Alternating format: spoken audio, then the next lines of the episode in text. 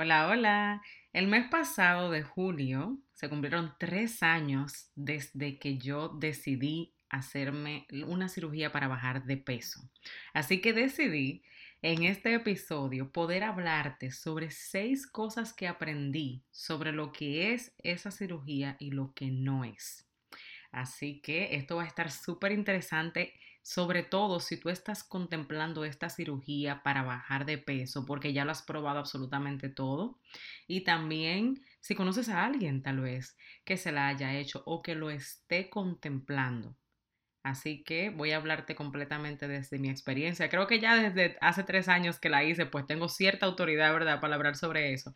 Así que voy a estar hablándote brevemente de cuáles fueron mis motivos en ese momento para hacerlo, mi experiencia al principio, cómo fue, cuál cirugía fue que me realicé y sobre todo seis cosas importantes que aprendí sobre lo que es y sobre lo que no es. Y también te estaré recomendando algunas cosas si lo estás contemplando.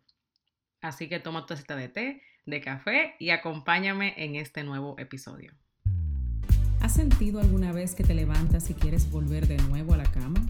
¿O que evitas todos los espejos porque no te gusta lo que ves? ¿O usas la comida para tapar dolores del pasado o del día a día? ¿O simplemente quieres ponerte en forma pero has tratado tantas cosas que ya no sabes qué más hacer? Pues esa fui yo por muchos años. Mi nombre es Maxi Jiménez y he creado este espacio para contarte a ti qué hice para poder romper con esa atadura en mi vida y poder darte consejos para que tú también puedas superarlo. Así que acompáñame en un nuevo episodio. Ok, pues mira, me siento súper emocionada porque había tomado una pausa de mi podcast por diferentes motivos y el poder estar aquí hablándote y compartiéndote algo tan, pues, tan importante en mi vida como lo fue la experiencia que tuve con la cirugía que me realicé para bajar de peso, pues me llena mucho de alegría porque, aunque no lo creas, una de las de los mensajes que más me llegan en mi DM y también por email y en persona, muchas personas me preguntan cómo fue, ay mira, yo lo quiero hacer porque es que ya yo he tratado toda la dieta del mundo, yo necesito estar flaca, ya yo quiero bajar de peso, yo no quiero volver a subir y todas esas cosas. Yo decidí, bueno, Ahora que en julio, hace un mes, eh, julio 11 del 2019 fue el día en el cual tomé la decisión de realizarme la cirugía para bajar de peso. En ese momento mis motivos eran por en parte salud y en otra pues eran un poquito más como de estética y te voy a explicar eso un poco más. Y es que la cirugía que me realicé primero que todo fue la manga gástrica. Gastric sleeve se llama, en el cual te cortan como el 80% del estómago, del 75 al 80% del estómago, pues para que para restringirte la entrada de alimentos a tu cuerpo. Yo hablo un poquito más de eso también en el episodio número 20. Te invito a que vayas allá porque creo que lo, lo describí un poquito más ahí. Aquí no voy a hablar tanto sobre lo que es esa cirugía, sino sobre lo que he aprendido en estos tres años. Entonces, en ese momento tenía resistencia a la insulina, estaba prediabética y también pues tenía varios poliquísticos. Por todas esas cosas, mi doctor me recomendó que me hiciera la operación. Ya es como yo había tratado todas las dietas del mundo y yo emocionalmente no sabía qué me pasaba, no sabía que realmente lo que yo tenía era que comía emocional y no era tanto un problema de obesidad en sí. La obesidad era un síntoma y te lo voy a explicar más adelante también. Entonces tomé la decisión de hacerlo porque yo dije, bueno, ya yo voy a ser flaca, toda mi vida, ¿verdad? Porque ya me voy a operar, eso es algo drástico y ya, y no va a pasar más nada. Y por eso fue que decidí hacerme esa cirugía en ese momento. Mi experiencia no fue para nada buena en términos pues físicos. Se me desarrolló una alergia horrenda alrededor de las heridas. Te hacen como cinco incisiones pequeñas en el abdomen, entre el abdomen y, y, el estómago.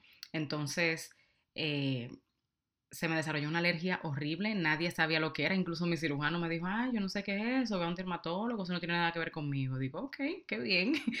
Terminé teniendo que ir a buscar medicamentos a Santo Domingo porque tampoco podía tomar nada, porque fue del estómago, ¿verdad? No podía tomar ningún medicamento, solamente cosas tópicas, o sea, cremas y cosas así era que me podía poner y duré más de un mes que no dormía de la picazón, estaba todo rojo, morado, horrible, yo estaba asustada pero bueno, gracias a Dios pasé de ahí. También Eh, todavía al sol de hoy, que tengo tres años, me sigue doliendo el estómago cuando como la mayoría de veces. Es lo que yo le digo, es un proceso el yo comer. Entonces no me fue muy bien en, esa, en ese sentido, no sabía que iba a ser así. Y esa fue una de las cosas también que aprendí.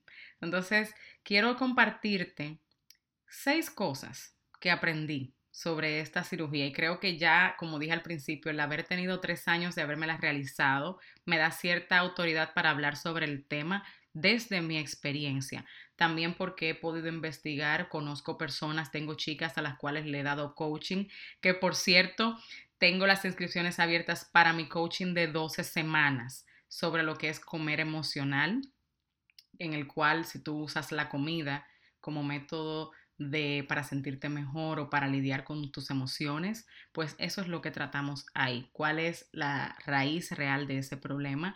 Las estrategias mejores para que aprendas a lidiar con estas emociones que no sea solo con comida y también a desarrollar una relación mejor con la comida, que la puedas disfrutar, que para eso que está la comida, para disfrutarse, para nutrirse, para nutrirte y no para tú sentirte como con culpa luego de que yo sé lo que se siente, sé lo que, lo que se siente el no querer comer tanto y no poder saber cómo controlarlo, sentir que es un problema de, de willpower, de, de no poder controlarte cuando en realidad no es de eso que se trata. ¿Okay? Así que si quieres saber más sobre ese coaching, ve a mi página web www.maxijiménez.com. También escríbeme en mi Facebook, Maxi Jiménez. También puedes hacerte parte del grupo, es totalmente gratis. Eh, se llama Libérate de comer emocional, vive libre y sin miedo. En Facebook, mándame un request y te voy a aceptar luego de que llenes tres preguntas, ¿ok? Entonces, ¿qué aprendí? Bueno, número uno es que no es real que no vas a tener más hambre, que vas a comer solo por necesidad y no te va a dar más ansiedad o deseos de comer. Eso no es real. Tal vez tú dirás, bueno, eso es lógico. Para mí no era ninguna lógica. Eso era lo que yo pensaba por lo que había escuchado. Yo pensé que ya no me iba a dar más hambre, así como ansiedad por la comida, lo que comúnmente le llamamos así, que viene siendo comer emocional o binge eating, que son que es los atracones de comida, cuando te sientes y comes mucha comida en una sola sentada, ¿verdad? ¿Por qué no es? Porque el estómago es un músculo y va a crecer. Al principio cuando me operaron yo no podía tolerar, yo creo que ni una onza casi de comida, era todo líquido, duré más de tres semanas con líquido solamente, luego fui introduciendo pequeñas comidas suaves y cosas así.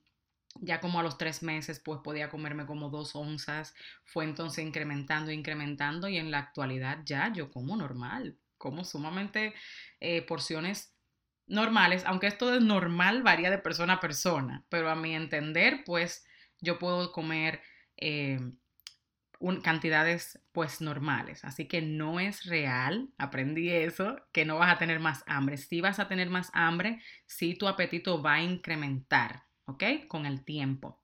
Otra cosa es que aprendí que es una herramienta muy buena para personas que necesiten bajar de peso de verdad, que necesiten bajar una cantidad alta de peso, dígase más de 60, más de 70 libras, no solo por estética, o sea, esto no es una cirugía estética, señores. Lo han tomado yo creo ya que como un relajo.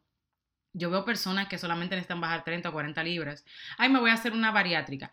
He visto personas que hasta necesitan bajar menos peso de ahí y se hacen una bariátrica. Porque hay países en los cuales esto no es tan regulado, que solamente tú pagas el dinero y te lo hacen y, ya, todo está bien. Por lo menos aquí en Estados Unidos es un poquito más regulado. Tú tienes que cumplir con cierta...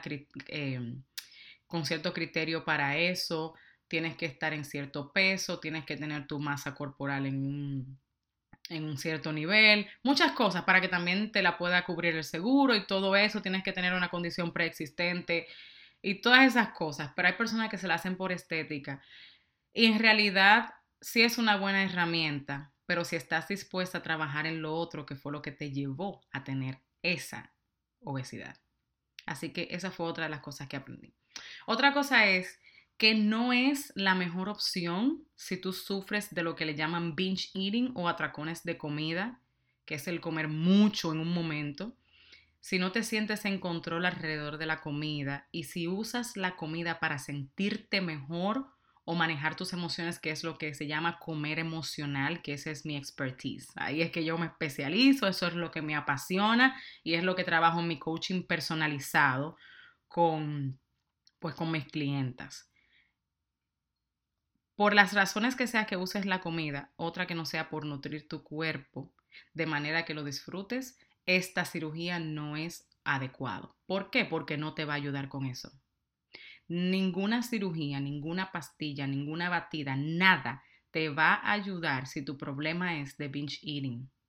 Al contrario, puede empeorarlo.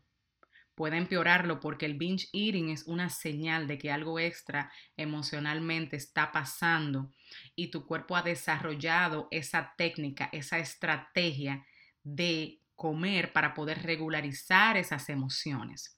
Y cuando tú no tienes la oportunidad de hacer eso sin saber otras estrategias y sin poner otras estrategias en práctica y sin saber qué es lo que te detona eso, entonces te puede provocar hasta depresión, te puede provocar una tristeza fuerte y con el tiempo vas a volver a lo mismo porque no le diste a la raíz del problema. Otra cosa que aprendí es que la obesidad o el sobrepeso es un síntoma, no el problema real. Tu problema no es que estás gorda, como muchas veces lo decimos, y lo estoy diciendo de esta manera porque así era que yo me lo decía de una manera despectiva. Tu problema no es ese, tu problema no es la obesidad, tu problema real no es el sobrepeso. Y esta cirugía no te va a ayudar con eso. No te va, te va a ayudar, claro, a bajar de peso, pero si el problema real tuyo es lo que te acabo de mencionar como el binge eating o el emotional eating, eso no te va a ayudar con eso. No te va a ayudar tampoco con el amor propio.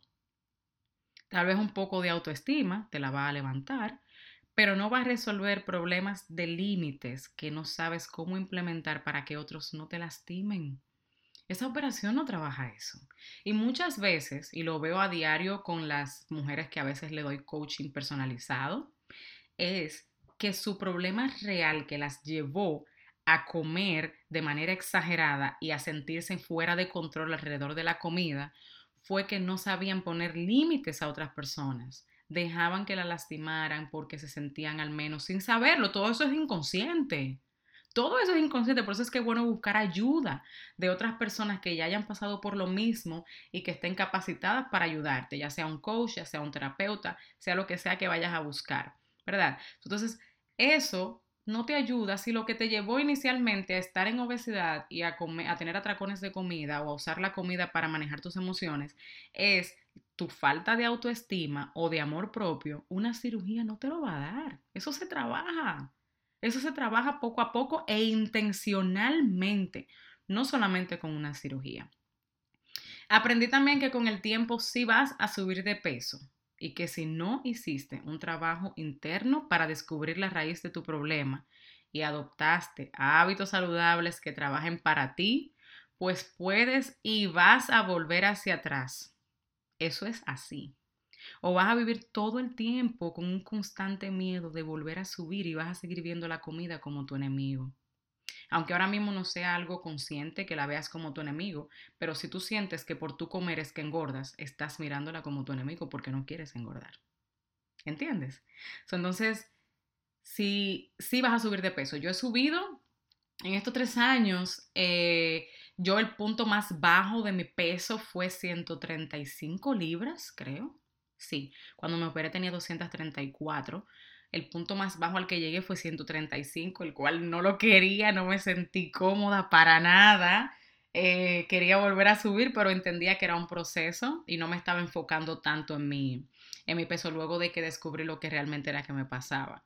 Y fui subiendo y en la actualidad el peso que tengo ahora son 155 libras, 150, 155, ahí se mantiene mi cuerpo sin hacer ningún esfuerzo, sin sentirme mal por nada, sin hacer dieta, simplemente aprendí a tener una relación sana con la comida, me siento feliz alrededor de ella, no me siento fuera de control porque hice un trabajo extra. No tiene nada que ver con la cirugía. Absolutamente nada que ver con la cirugía. Y me siento sumamente bien en este peso, me encanta, me encanta cómo me veo y cómo me siento. Otra cosa que aprendí, y es lo último con lo que te quiero dejar, antes de pues decirte qué hacer si la estás considerando, es que aprendí que la sabiduría corporal no viene con una operación. Es algo que se trabaja desde adentro y se refleja fuera. Tú naciste con una sabiduría corporal que te dice cuándo estás llena, cuándo todavía no. Nosotros todos nacemos con eso. Entonces, si tú estás en un punto en el cual no sabes, que tú dices, pero es que yo tengo, yo tengo hambre todo el tiempo, es que yo no sé identificar cuando ya yo estoy llena, para mí yo tengo hambre todo el tiempo, eso no es real, eso es que muchas veces por, los alimentos, por las estrategias de usar la comida para lidiar con emociones, se nos pierde, se nos desregulariza esa sabiduría corporal que te sabe decir cuándo parar, cuándo seguir, qué realmente, mira, yo estoy a un punto en mi cuerpo que yo cuando tengo hambre ya lo identifico. Antes yo no sabía cuando tenía hambre, yo tenía hambre todo el tiempo, según yo, porque no era hambre física, era hambre emocional, que también hablé de eso en un capítulo anterior, en un episodio anterior, tienes que ir a escucharlo. Y y es que no era hambre realmente, no era hambre física. Ahora es que yo pude, luego de un tiempo, ¿verdad? Ya llevo dos años en este trabajo y aprendí cuando realmente tenía hambre física.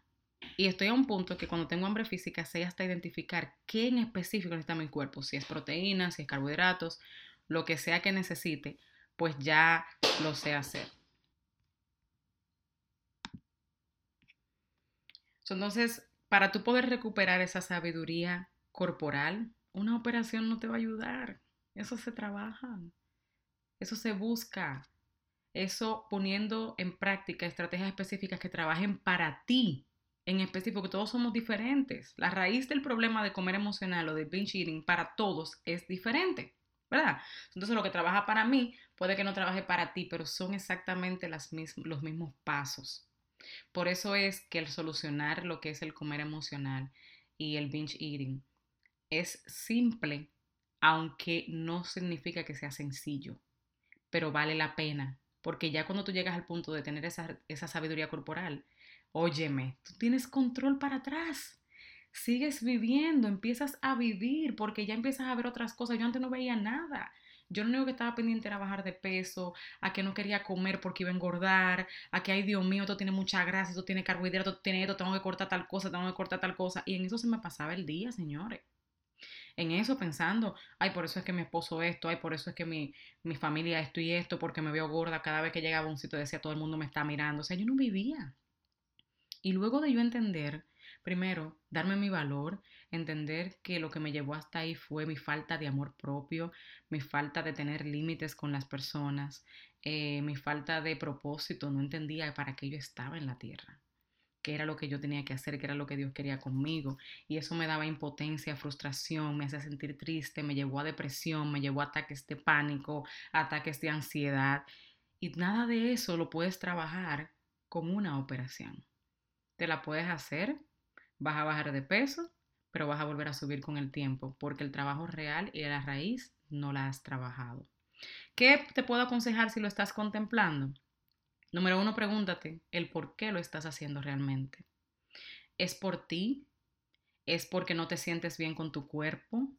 ¿Es por otros, para complacer a otras personas, para verte mejor?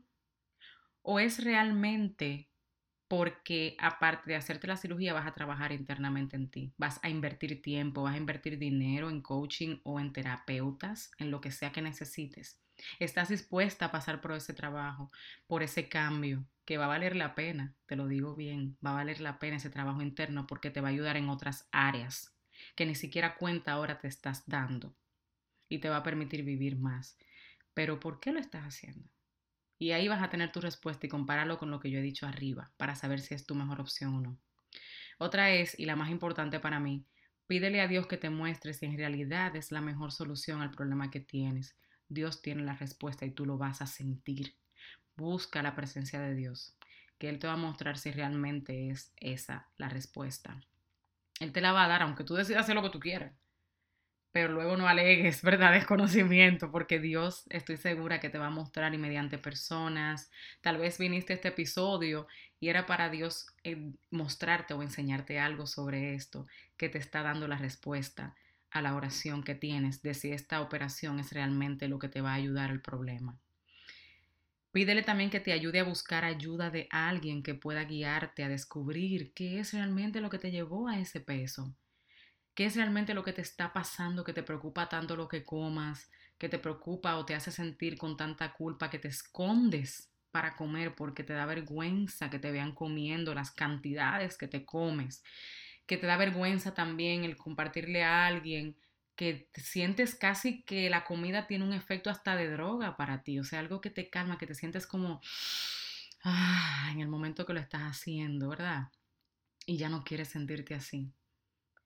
Permítele que alguien llegue a tu vida para que te ayude. Por eso es que yo estoy en esto, porque yo sé lo que se, yo he visto mujeres en estos días fui tuve la oportunidad de conocer una chica que fue a hacerme un servicio, o sea, fui a hacerme algo eh, con las uñas y esa chica tenía una ansiedad tan grande y me estaba contando de su problema con, con, el peso y con la comida y se puso hasta a llorar sin conocerme de lo tan frustrada que se sentía y me decía, es que ya lo tengo que hacer, no es tanto por cómo me veo, no me importa cómo me vea, es esa culpa que siento cada vez que como que ya no la quiero.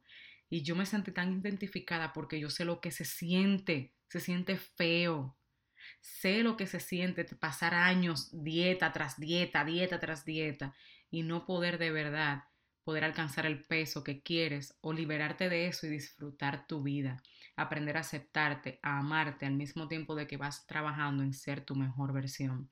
Pídele a Dios que te guíe a encontrar una persona y que tú estés dispuesta a hacer tu parte. Porque tú puedes encontrar la persona y puedes hasta empezar a hacer el trabajo, pero si no haces la parte que te corresponde, no va a servir de nada. Pídele a Dios que ponga en ti eso de hacerlo y que cuando la encuentres te comprometas. Comprométete a, que echar para atrás y no hacer el trabajo no es una opción. Aunque llores, aunque tú te trayes de una pared, como digo yo, ¿verdad? Sea lo que sea, vas a venir ahí en oración y a decir, Señor, dame fuerza, pero esto no se deja esto no se deja, puse este timeline, puse esta fecha y esto no se deja hasta que yo llegue ahí. Así que si te ha gustado este episodio, te invito a que me dejes un review. Déjame un review en Apple Podcast o también escríbeme por Instagram. Tómale un screenshot a este episodio y ponlo en tu Instagram y compárteselo a alguien que no sabes a quién vas a poder bendecir con esto. ¿Ok? Así que Espero verte en mi grupo de Facebook. También si estás interesada en empezar el coaching personalizado sobre comer emocional o sobre la ansiedad por la comida para ya romper con eso de una manera definitiva, entonces escríbeme a mi email o escríbeme en el enlace que tengo aquí en la descripción. Bye bye.